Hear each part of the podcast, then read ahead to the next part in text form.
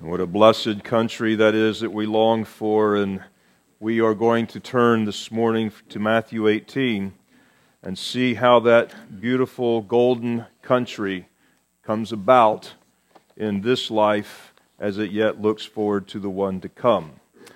We are in this section of Scripture that is otherwise, some people know it as the sectional church discipline, though I've prefaced it before that we don't get to discipline until the latter part of this, and so we're going to begin reading at verse eight, uh, 15, at verse uh, of chapter 18 of Matthew 18, understanding that the first part of that, when one goes, when couple go, uh, we're in the informal time of, of building that relationship back that was once broken.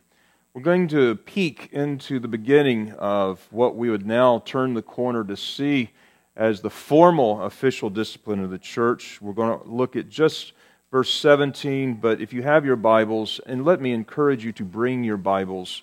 Uh, this is preaching, but it's preaching now with great uh, illumination from the Word, and we will have to be looking at some teaching along in the preaching time and looking at different passages, which we'll do today. And we're going to be focusing on verse 17, but only as a preface to what will begin to unfold next Lord's Day, Lord willing, or the following week. So now hear the word of God. Moreover, if your brother sins against you, go and tell him his fault between you and him alone. If he hears you, you've gained your brother. But if he will not hear you, Take with you one or two more, that by the mouth of two or three witnesses every word may be established. And if he refuses to hear them, tell it to the church. But if he refuses even to hear the church, let him be to you like a heathen and a tax collector. Assuredly, I say to you, whatever you bind on earth will be bound in heaven, and whatever you loose on earth will be loosed in heaven. Again, I say to you that if two of you agree on earth concerning anything that they ask, it will be done for them by my Father in heaven. For where two or three are gathered together in my name, I am there in the midst of them. Our gracious Father, we ask that your Spirit would attend the preaching of your word now with power. And pray that you would stir up the gift in this preacher in this minister of the gospel, to which you have called me years ago, to which you have equipped me with the Spirit, and which is the purpose for now which I fulfill in the pulpit, to be faithful to the Word of God and faithful to, to the church's head, Christ Himself. We pray that you would stir up that gift, which is not characterized by fear but of love and of power and of a sound mind. You would now establish your word in the hearts of your people. You would give them a willingness to listen and to hear, not from the words of a man, but from the words of God. And may we tune our ears into our Lord Jesus, who is the preacher of the hour. And so we ask that the Spirit would equip us, empower us, and take this word now and engraft it deeply into our hearts that we may receive it with gladness and go and be doers of the word, not mere hearers only. So we ask that you would send this forth now in this timely hour to bring forth the fruit and the peaceable fruits of righteousness for which it is intended. And we pray that you would open up our understanding and that you would give us um, um, a resolve to be obedient to your word and all those things whatsoever Christ our Lord has taught us as disciples. And we pray this in his glorious name. Amen. You may be seated. Well, we come to the place now where we are approaching that next section. And that starts there in verse 17. The next step is this. But if he refuses to hear them, that is, the original offender who's now brought one or two more, and now the two or three there are approaching him, and he refuses to hear them, tell it to the church. But if he refuses even to hear the church, let him be to you. Let him be to you, Jews, if you will, because he's writing this to the audience which is primarily Jewish. So you got to think in terms of a Jew, what a Jew would think as a heathen and a tax collector here. And when there is conflict where sin is involved, I wonder how many folks actually feel right about verse 17. I mean, is that right? For real?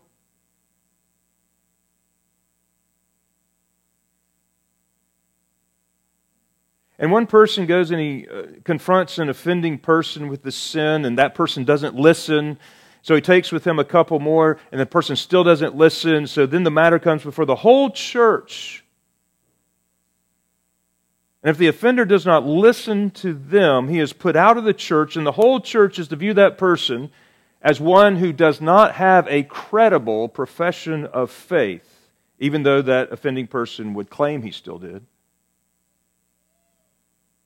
He would be to that church as a heathen and a tax collector would be to a Jew, which is often a fraud and a cheat. I wonder how many people here feel that what the Scripture is not suggesting, but what the Scripture is here commanding in verse 17 is right. Do we question that? I, am asking heritage now. I'm not asking the people out there do we feel that what verse 17 is saying is right?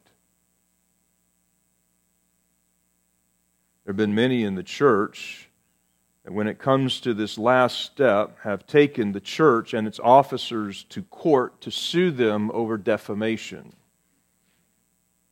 They didn't believe it was right.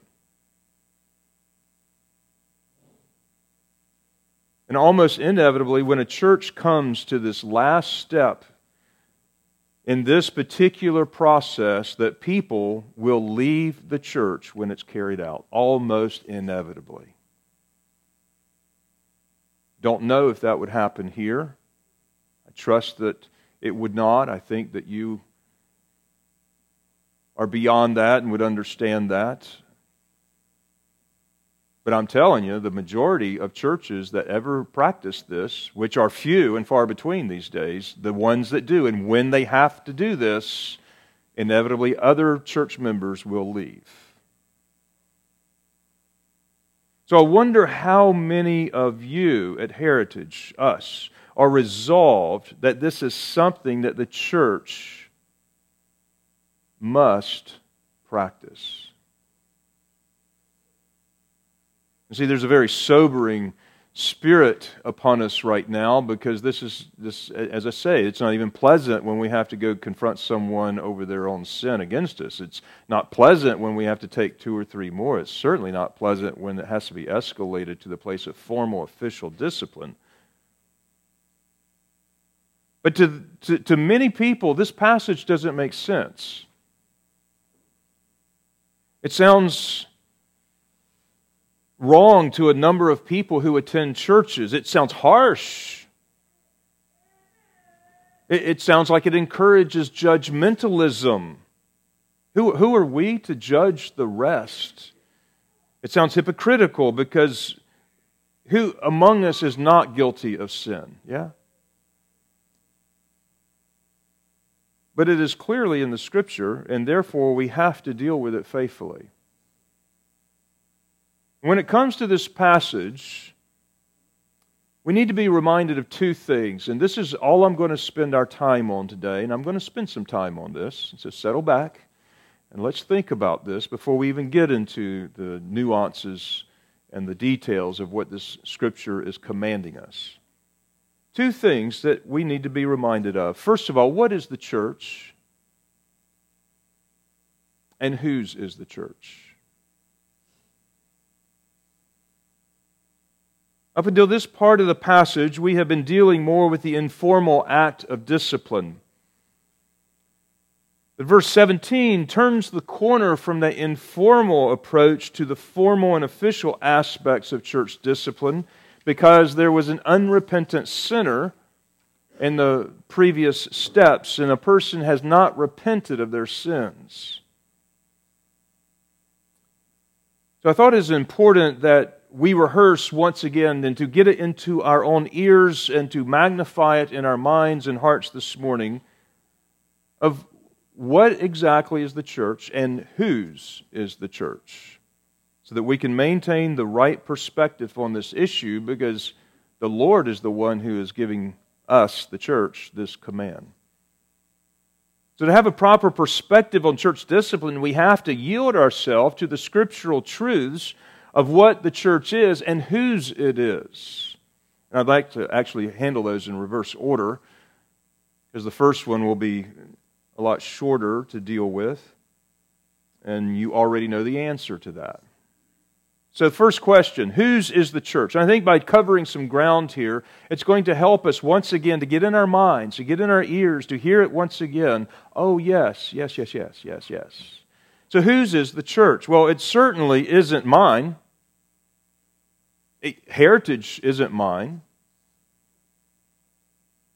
It's not the pastors, it's not the sessions, it's not Keith and mine. It's, it's not the deacons along with the session and the consistory. And, and it's, it's not y'all's. It's, it's not the congregations. The church is Christ's. It's Christ's. It's not my church, it's not your church. We're a part of the church, but it's our Lord Jesus Christ. And this is what He the owner and the head of the church is telling us, the church, what to do with his church, with aberrant members in her pale. So I would like for us to turn back to Ephesians, the passage that we read about just a few minutes ago, and I would like for us to hear once again this very common passage from Ephesians chapter 5. So we can have this revived in our, in our thoughts this morning as we are approaching this delicate passage, because there's some statements from this epistle that I want us to have magnified in our minds once again this morning on the matter of to whom the church belongs. And the relevant passage I would like to hear from again is that fifth chapter that we read about and as we come into that passage, let me remind you from verse 32, because Paul himself doesn't want us to miss the point of whom he is speaking. This is a great mystery, but I am speaking about Christ and the church. Don't think, and while I was speaking to wives and husbands, I don't want you to think that that was the primary point. See, the primary point is Christ and his church. The, the, the husbands and the wives and the marriage was the beautiful, glorious illustration of Christ and the church, but the main point here is Christ and his church. Now, as he does this, through this beautiful illustration of marriage, in verse 22, he says, Wives, submit yourselves to your own husbands as unto the Lord. And then we see that the church is the head of Christ the head of the wife is her husband. And the wife responds to her head as the church responds to Christ, her head. And so we see there in verse uh, 23 For the husband is the head of the wife, as also Christ is the head of the church, and he is the Savior of the body. Now, Christ leads his church sacrificially. In verse 23, he's the head of the church, and the church belongs to him. It is his bride. That's the metaphor. And because the church is Christ's, verse 24 says, Therefore, just as the church is subject unto Christ, so let their wives be to their own husbands in everything. And so the church is to be subject to Christ in everything. I know oftentimes when we preach this passage, we're talking about to wives, to wives. Now, we're talking to the church. Now, you, the church, we, the church, are to be subject to our head in everything. And that includes Matthew 18, verse 17.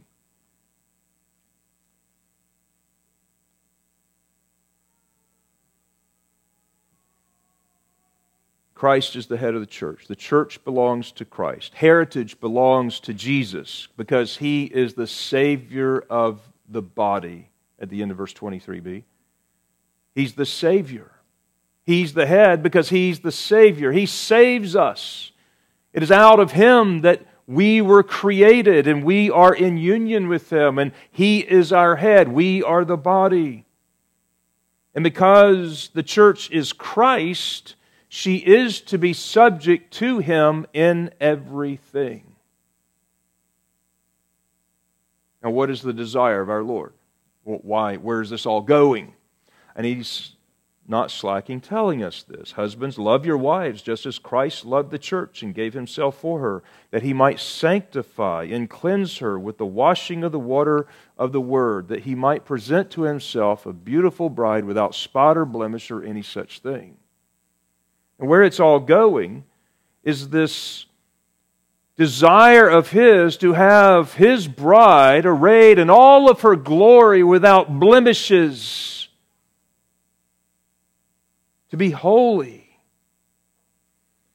And how he does that is the washing of the water by the word.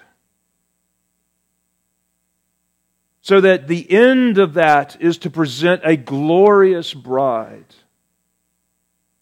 without any wrinkles without any blemishes, without any spots, and without the use of any makeup. Now, don't overtake my statement there. I'm just saying he's doing this with the water of the Word. This is genuinely true. Ladies, you can wear makeup. That's not a statement against not wearing makeup, okay? We're saying here what Christ is doing to make a reality, not to try to cover up things, but to take all of the blemishes away. The Lord is bent on sanctifying His church. Now, with that being the case, clearly seen in this passage, it's not so difficult to accept Matthew 18 and verses 15 through 20 when the head of the church now directs the church about dealing with the membership of those who have gone astray, because he has a purpose in mind to have a beautiful bride without spot or blemish or any such thing. So now that we've clearly seen, once again, we've refreshed in our own minds and in our hearts whose is the church. And we've even seen what his desire is for her and for himself with her. Let's pick up that second question. We'll spend a little more time in this. What exactly is the church? We spent some time last year in the vision of the church where we've answered this and in a, a more complex way. I'm going to boil it down, just really boil it down for us this morning. And I think we can do so pretty easily. What exactly is the church? Now, this is the foundational question to understand in order to know what exactly is the body of Christ that He's sanctifying. it's very important to understand the, the answer to that question. Whatever the body is that Christ is sanctifying, it's the same body over which he is head and for whom he died and is the Savior of the body, and to whom this instruction is given regarding discipline. So, a few questions maybe to just prompt our thinking on this. Is a Bible study of some folks with other folks across town, is, is that the church? A Bible study, is that the church? Is an organization of Christians gathered together for some specific ministry, is that the church? The, the Navigators, for instance, or Ligonier Ministries, another example or any other parachurch ministry, can they be considered the church? Or what about a family of Christians where they gather together around the family altar each night and, and perhaps father even baptizes the children and they break bread together and they drink of wine together? Is that the church? So, what do you think the church is? Because how you think about that will have implications to how you view this entire thing. As we develop the answer to that question, what is the church? I want to draw our attention to the end of this Gospel of Matthew in the 28th chapter. And again, to hear in your hearing once again that very well known passage from verse 18 onward. In Matthew 8, 28, 18, Jesus came and he spoke to them, saying, All authority has been given to me in heaven and on earth. All authority. Go therefore and make disciples of the nations, baptizing them in the name of the Father and of the Son and of the Holy Ghost teaching them to observe all things that I have commanded you. Let's not rush too much. I know that just is kind of the, we kind of put that on as the amen, right? No, not, the amen hadn't come yet. Teaching them to observe all things I have commanded you. And lo, I am with you always, even to the end of the age. Now comes the amen, truly. Okay? Jesus here claims all authority has been given unto him. He has all of the rights of heaven and all of the rights on earth. And since he has all of the rights over all of these things, he commands his apostles to go and make disciples from all of the nations, baptizing them in the name of the Father, Son, and the Holy Ghost and indoctrinating them to obey everything that Christ has commanded them to obey. That's the totality of the command that he now gives. So, whatever the church is, it's an outgrowth of that. And it is a perpetuating of that. So I want to cover this morning four things that the church is. And all four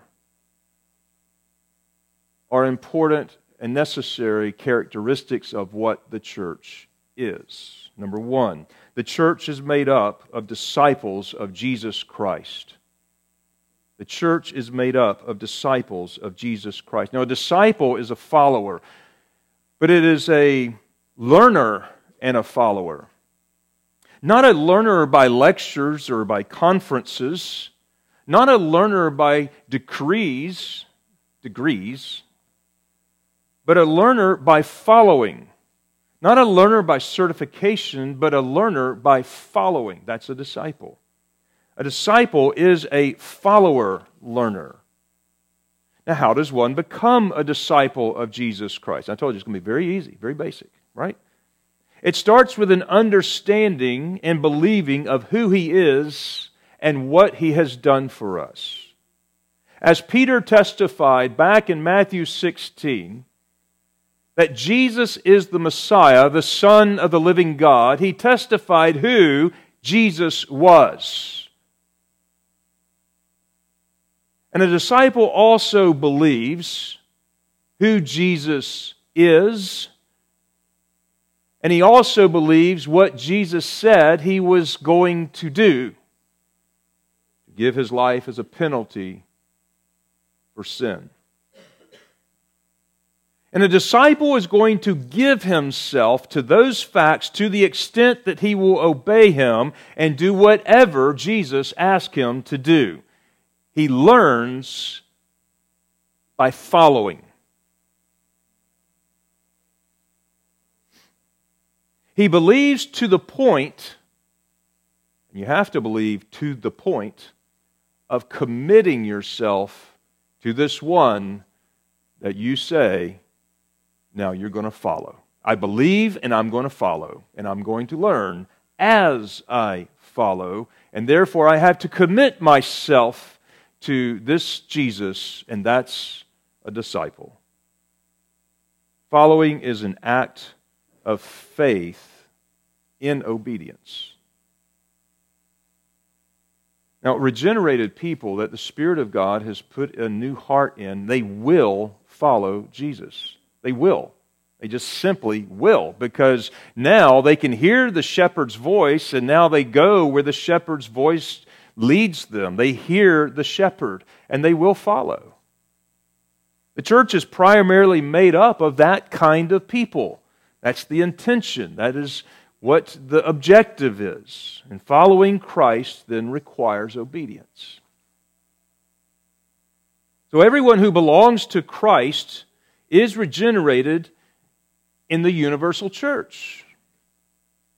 I know we have terms that we often get tripped up over uh, universal church and visible church and invisible church, and, and yet we're not talking about different churches.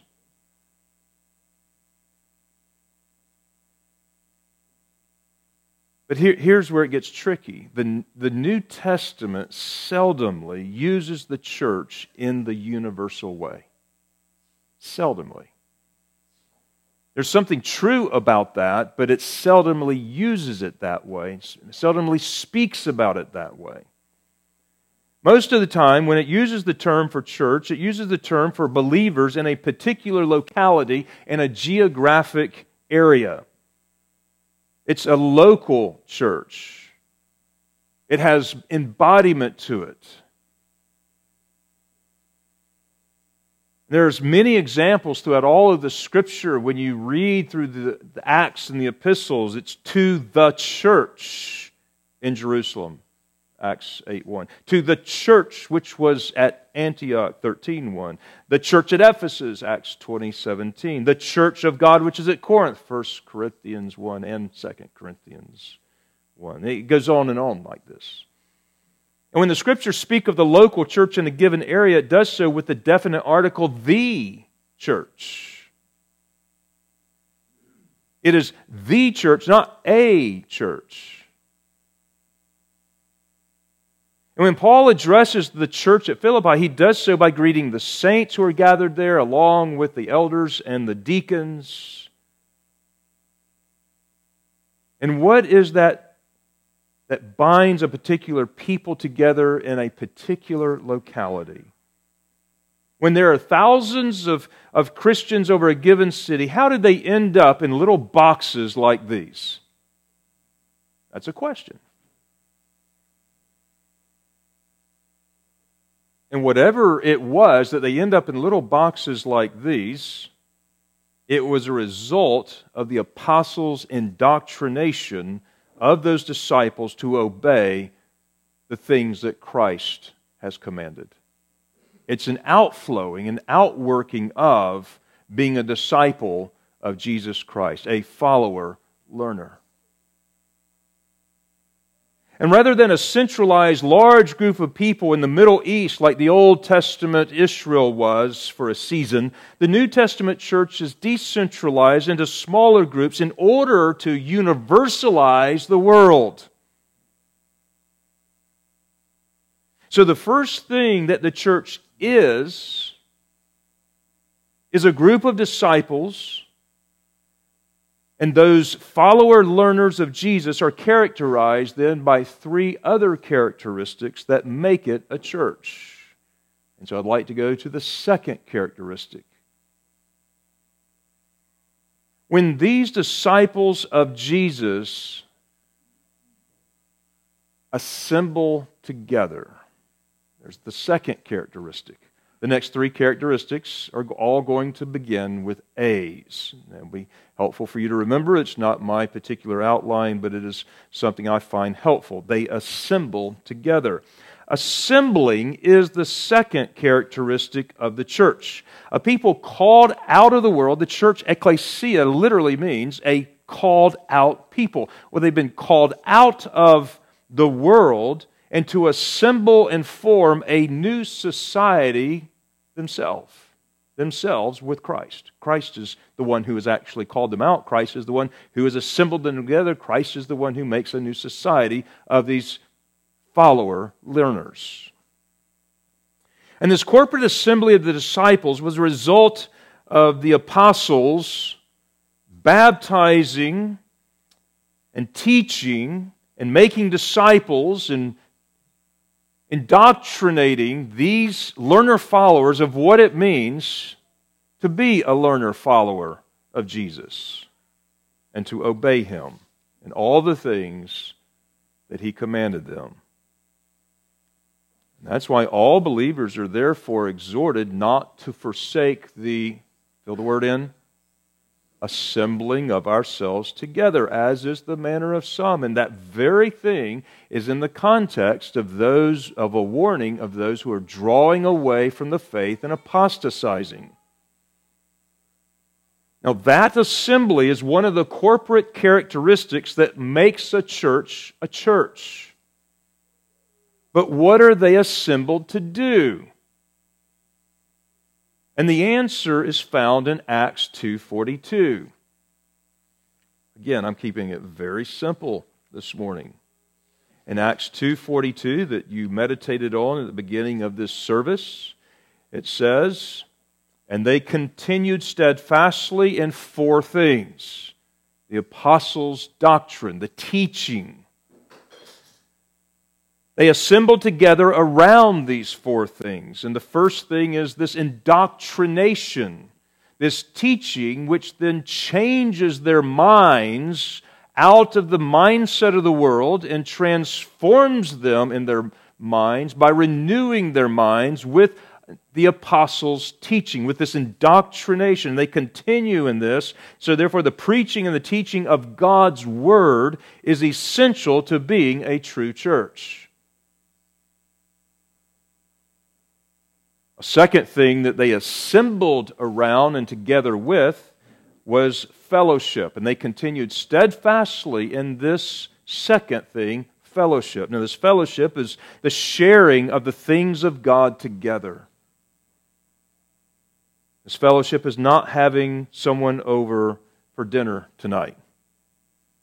Fellowship can happen around that occasion and among that occasion, but that is not what fellowship is. It's much deeper than that. The disciples assemble together to commune with one another as this new society. It's the sharing of life together, and that's why all the one another's of Scripture are part of this partaking of, this communion of, this fellowship of, and that's all the same word. It's the same word we get from communion. They commit continued in the sharing of life together in this new way now, outside of the world, with themselves. It's sharing the spiritual gifts that God has given by the Holy Spirit to every one of those learner followers of His who are now assembled together. And so when you exercise that spiritual gift that every member has, it grows the entire body. And so that sharing together happens in this new society where we function as a single body made of many members, and that's one of the reasons we assemble together. We assemble together to be indoctrinated, we assemble together for this fellowship, this sharing. A third reason we assemble together is they're given for the breaking of bread. And here specifically, it is revealing or speaking of this right here. One of the reasons we assemble together is for the Lord's table. To share with our head as we are sharing with one another in this new society of the things of God, we now share with our head of the deep spiritual graces with our Savior and with our husband as his followers. The Lord's table is not only the greatest sign of unity for all the baptized disciples of Christ, it is the sacrament that maintains that unity as we assemble together in that sweet mystical union with Christ Himself. And why we are exhorted to examine ourselves to make sure that we are not divisive. But the fourth reason we assemble together is prayer. And prayer is not merely for individual believers. We assemble together to pray. Jesus called the church the house of prayer, the household of prayer. It is this one altar of incense that is then burned in the morning and evening that ascends the smoke into the holy place and even wafts over into the Holy of Holies that the church is called to be perpetually doing. The morning and the evening were just to show the encapsulation of the, the entirety of the day and the continual exercise of what the church is to be about. Christ calls us to assemble to pray. It's important for you to pray individually at home, but it is really important for us to assemble together to pray. That's one of the reasons we assemble. So, so far we have two characteristics of what the church is. I'm going to be like a teacher this morning. Whose is the church? Christ.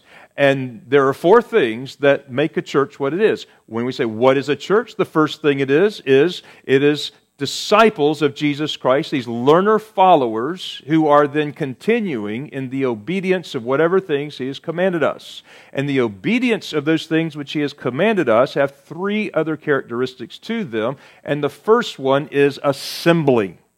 And we assemble around those things and with those things in Acts 2:42 the indoctrination and we assemble around the, the table of the Lord and in prayers and in the fellowship.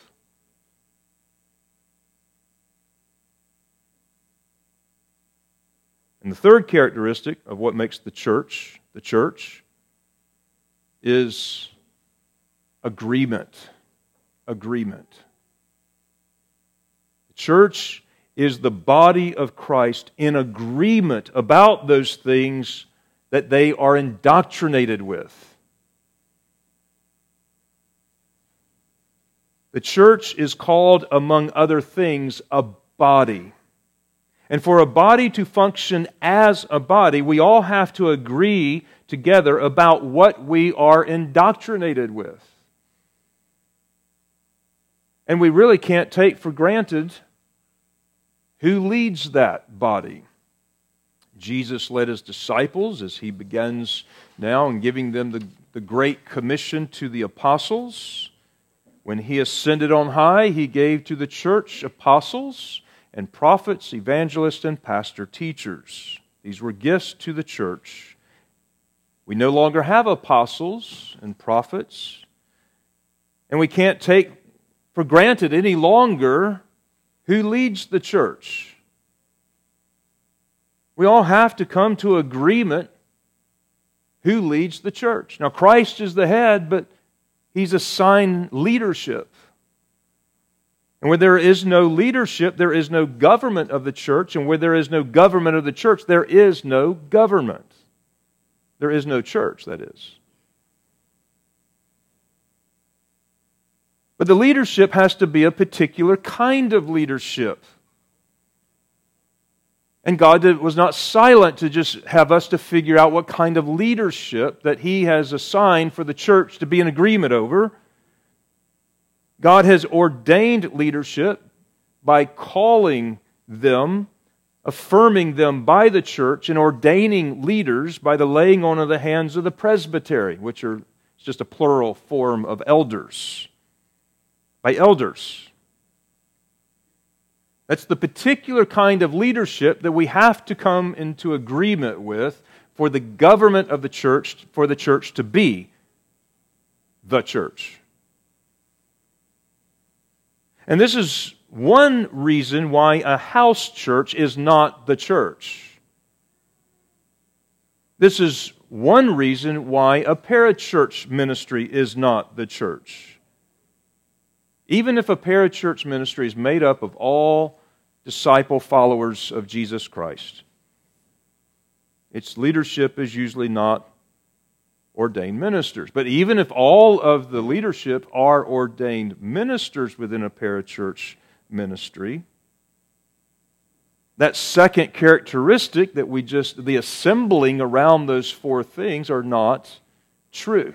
It's not the church. A church is an assembly of disciples who assemble around the things of Acts 2:42 who are in agreement with who leads the church according to the apostles' doctrine which is the teaching of the scriptures. And then we come to the fourth characteristic of what the church is, and it's not the church is this or that or that, it's all of it at the same time. It's this and this and this and this. This is what the church is. And that fourth and last characteristic of what the church is, it's accountable. It is accountable. It's, the word is accountability here. Disciples who have been regenerated by the Holy Spirit are those who hear the shepherd's voice and who follow them. They are learning by following. And in so doing, they voluntarily agree to be accountable.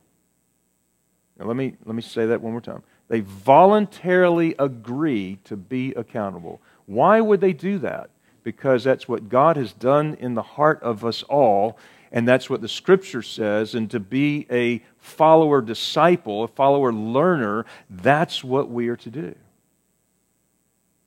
As a disciple of Christ, we assemble ourselves together to be taught of the Scriptures, to share of life together, to worship around the Lord's table together, to pray together.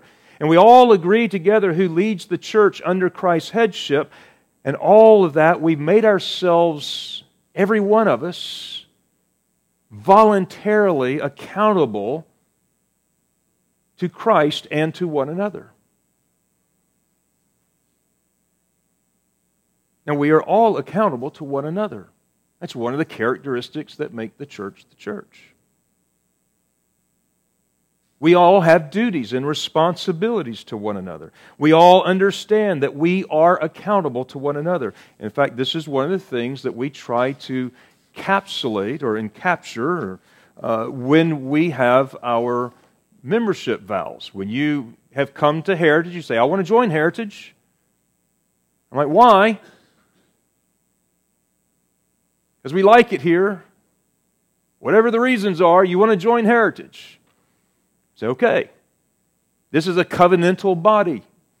And there are covenant vows, which are really your baptism vows that have been transferred from place to place under the oversight of elders, and then you come here. Or perhaps maybe you were, were saved and then you are baptized here into the church. But the baptism vows are simply, I believe in the Bible, okay? And so this is going to be the foundation of what you are going to be. This is the apostles' teaching, yeah? You're going to continue in the apostles' teaching. I confess because of my sinfulness, I cannot save myself. You humble yourself and trust Christ alone. That is being a disciple of Jesus, so that you are picking up your cross and you are being a learner follower by, by following him. You acknowledge that Jesus Christ is your sovereign Lord, do promise and reliance on the grace of Him to serve Him with all that is in you, to do whatsoever He has commanded you to do. You agree to submit in the Lord and the government to His church in case you're found delinquent in faith or practice, to heed its discipline. Voluntarily accountable. That's a vow you took, and it's a vow we must maintain. See, we're all accountable to one another. Accountability is a, a wonderful thing. Apart from this, you would go astray. Apart from this, you would not be saved normally. Okay? This is part of the very means of grace that God has. Do not forsake yourself together as assembly. Okay? Don't don't forsake that. Why? Because you are accountable to one another. And this is what you, we are to do to provoke each other to love and good works and to be accountable one to another. And so, as we come into this accountability one with another, what are we accountable for? What do we hold each other accountable for? Two main things. We are accountable to one another for the teaching Told you, I'm going to make it very simple. Back to the apostles' teaching, back to the indoctrination, right? The doctrine of the church, the teachings of Christ, the teaching of the apostles. But we're also accountable one another for the practice of those teachings, which we call our life. How we live our life, our behavior. We are to observe whatsoever things Christ has taught us. It's the observance of the teaching which we are also held in account for, not just the teaching, theoretical knowledge in our minds, but the actual living out of those teachings in the observance of being a disciple. See? So, what that boils down to is we're accountable to one another for both our faith and our practice. The accountability is really what binds us together in one another, and we do really have the liberty to look after one another.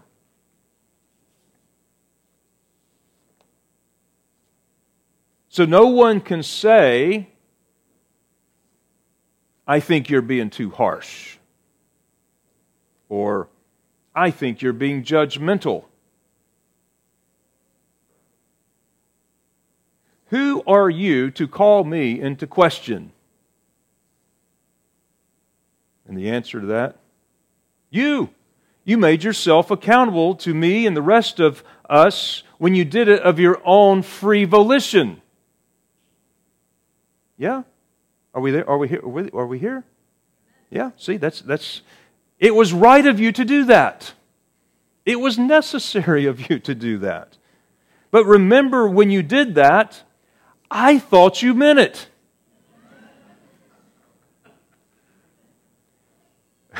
And that's why I'm knocking on your door with two or three others.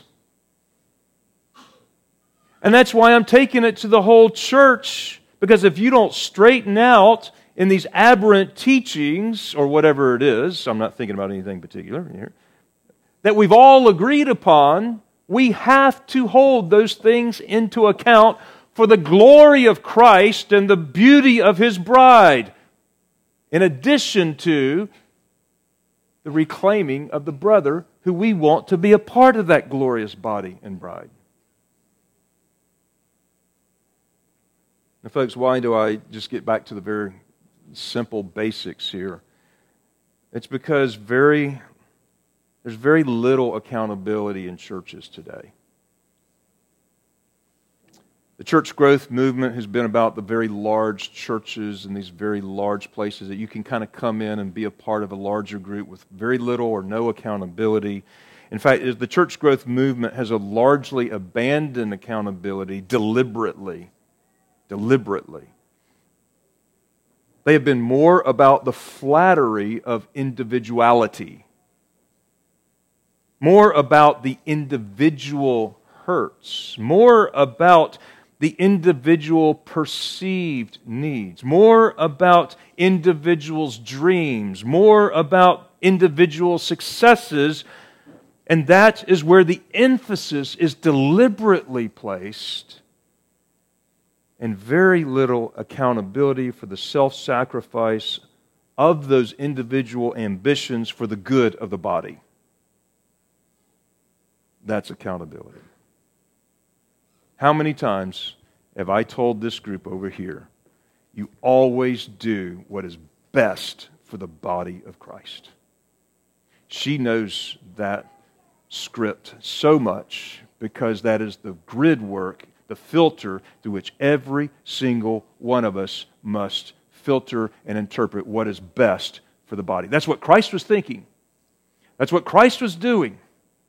And He's called us to be a follower learner. And so that we have to think what is best for the body. I have a spiritual gift. Do I use the spiritual gift to edify myself?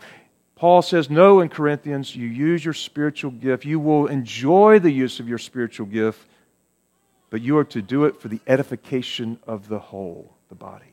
The body. The body. And there's very little of this accountability being taught in, in, in, in, so many churches today. The church in America looks so little, for the most part, of what is being described in the epistles of our New Testament very little accountability to any consistent belief or consistent behavior. That's not always been the case. And I, I, as I say that, I want you to understand this in context. I'm not just harping on the broad evangelical world out there, or even the non evangelical world that we call Christendom or the church. Let me give you a, a, little, a little vignette here. William Warren Sweet has an interesting four volume set. Four volume set. He was a Methodist historian, and he did this in the first half of the 20th century. And this was a result of years of research that he gave in his life to research the business meetings of 18th and 19th century Baptists, Presbyterians, Methodists, and Congregationalists across denominational lines. Now, I don't know about you, but spending 15 plus years of my life going back and reading through the minutes of churches over two centuries does not sound very fun. Obviously, he had a calling and a gift for this because we are benefiting it, from it right now this morning. And he demonstrates in that set by quoting hundreds and hundreds of pages in their actual minutes of these business meetings of these churches across denominational barriers that the single most common topic of their business meeting was maintaining the standards of behavior through disciplining of their members. And that is quite remarkable. That shows you the contrast, by and large, of where we are today. They were preoccupied in maintaining accountability on what we agreed upon. And this is essential to the unity in the life of the church. That's the background that the Lord is giving direction to in Matthew 18 as he comes into this passage. If they don't listen to you and they don't listen to others, take it to the church. If they don't listen to them, Get the old leaven out that you may be a new lump. So the church is Christ. It's, it's not ours. We don't have to figure out what we are to do and not to do. We are to obey the Lord, and we learn in this in following. That's how Jesus learned, learned obedience through the things which he suffered. And we're going to learn about Jesus and his church by being a learner follower and being obedient to what he commands us. And he commands us in Matthew 18 to do this hard and difficult thing for his great name's sake. It is his church, and his objective is to sanctify her with the washing of the water by the word, to present himself a beautiful bride in all of her glory.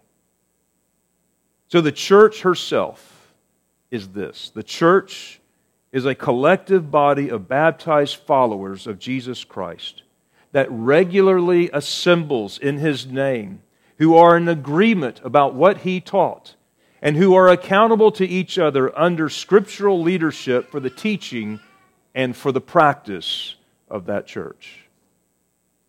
And with this understanding and agreement on these points and our willingness to make ourselves accountable to each other, that's why we are here. That's what makes us who we are. And it means that we are closer bound together here more than any other kind of arrangement with any other Christian people.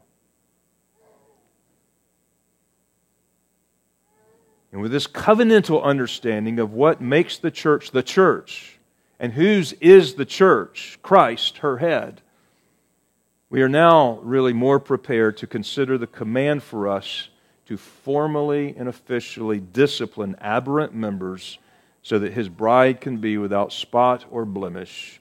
This is following all those things whatsoever he has taught us to obey and follow. And that is where we'll pick it up next time in Matthew 18. We have to come to this place of ownership and understanding before we can move on. May God give us the grace and help. Our Heavenly Father, we thank you for the instruction you give us about your church, Christ Church, his glorious bride, his inheritance, the body for which he has died, and the Savior for which he gave his life sacrificially in love. And we ask that you would take this scriptural uh, passage as well as the message this morning and bring forth fruit from it that would unify this church around the apostles' teaching and around the apostles' practice. That we would be unified together in agreement as we assemble together for these glorious truths that we read of in Acts 2:42 and as we're about to come to the table shortly we pray that we would come in unity of spirit one with another and communion with our Lord knowing that we stand upon the shoulders of those who've gone before us teaching us these teachings and as we bind ourselves in this community, doing the one another's and fellowshipping with life and the life of our Savior with us. And as we pray, we, we give ourselves willingly and voluntarily to be accountable one to another.